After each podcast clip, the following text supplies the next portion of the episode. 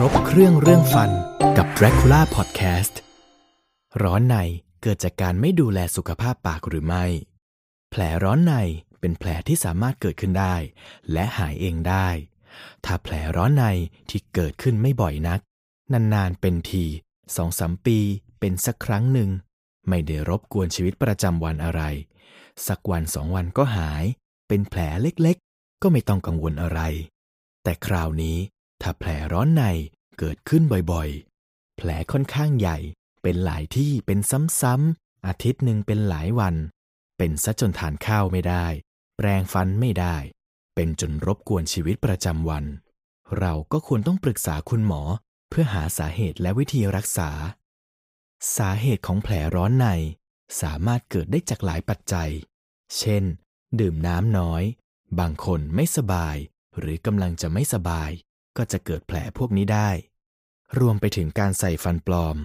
การใส่เครื่องมือจัดฟันก็ทำให้เกิดแผลร้อนในได้เพราะอาจจะมีบางส่วนของเครื่องมือไปบาดไปทับหรือไปขูดขีดบริเวณเนื้อเยื่ออ่อนบริเวณในช่องปากซึ่งถ้าอาการร้อนในเกิดจากเครื่องมือหรืออุปกรณ์ก็สามารถปรึกษาทันตแพทย์ให้ทันตแพทย์ปรับเปลี่ยนหรือแก้ไขอุปกรณ์จัดฟันหรือฟันปลอมได้แต่ถ้าแผลร้อนในเกิดจากโรคบางประเภทเช่นภูมิต้านทานร่างกายผิดปกติจึงทำให้เกิดแผลซ้ำๆแบบนี้แสดงว่าเกิดจากโรคในระบบร่างกายอีกกรณีหนึ่งที่พบบ่อยแผลร้อนในเกิดได้จากการแพ้ยาสีฟันเนื่องจากในยาสีฟันมีสารประกอบอยู่หลายอย่างถ้าแพ้สารประกอบเหล่านั้นในยาสีฟัน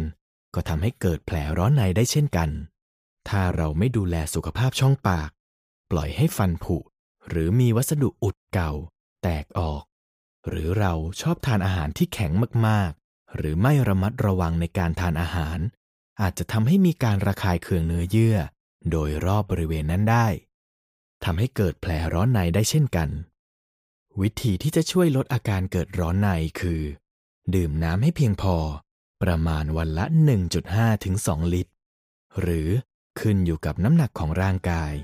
และขึ้นอยู่กับกิจกรรมที่เราทำก็จะช่วยให้เกิดแผลร้อนในได้น้อยลงรวมถึงเรื่องของการทำความสะอาดช่องปากอย่างสม่ำเสมอทั่วถึงและมีประสิทธิภาพและพบกับเคล็ดไม่ลับการดูแลฟันเพิ่มเติมได้ที่ Dracula.com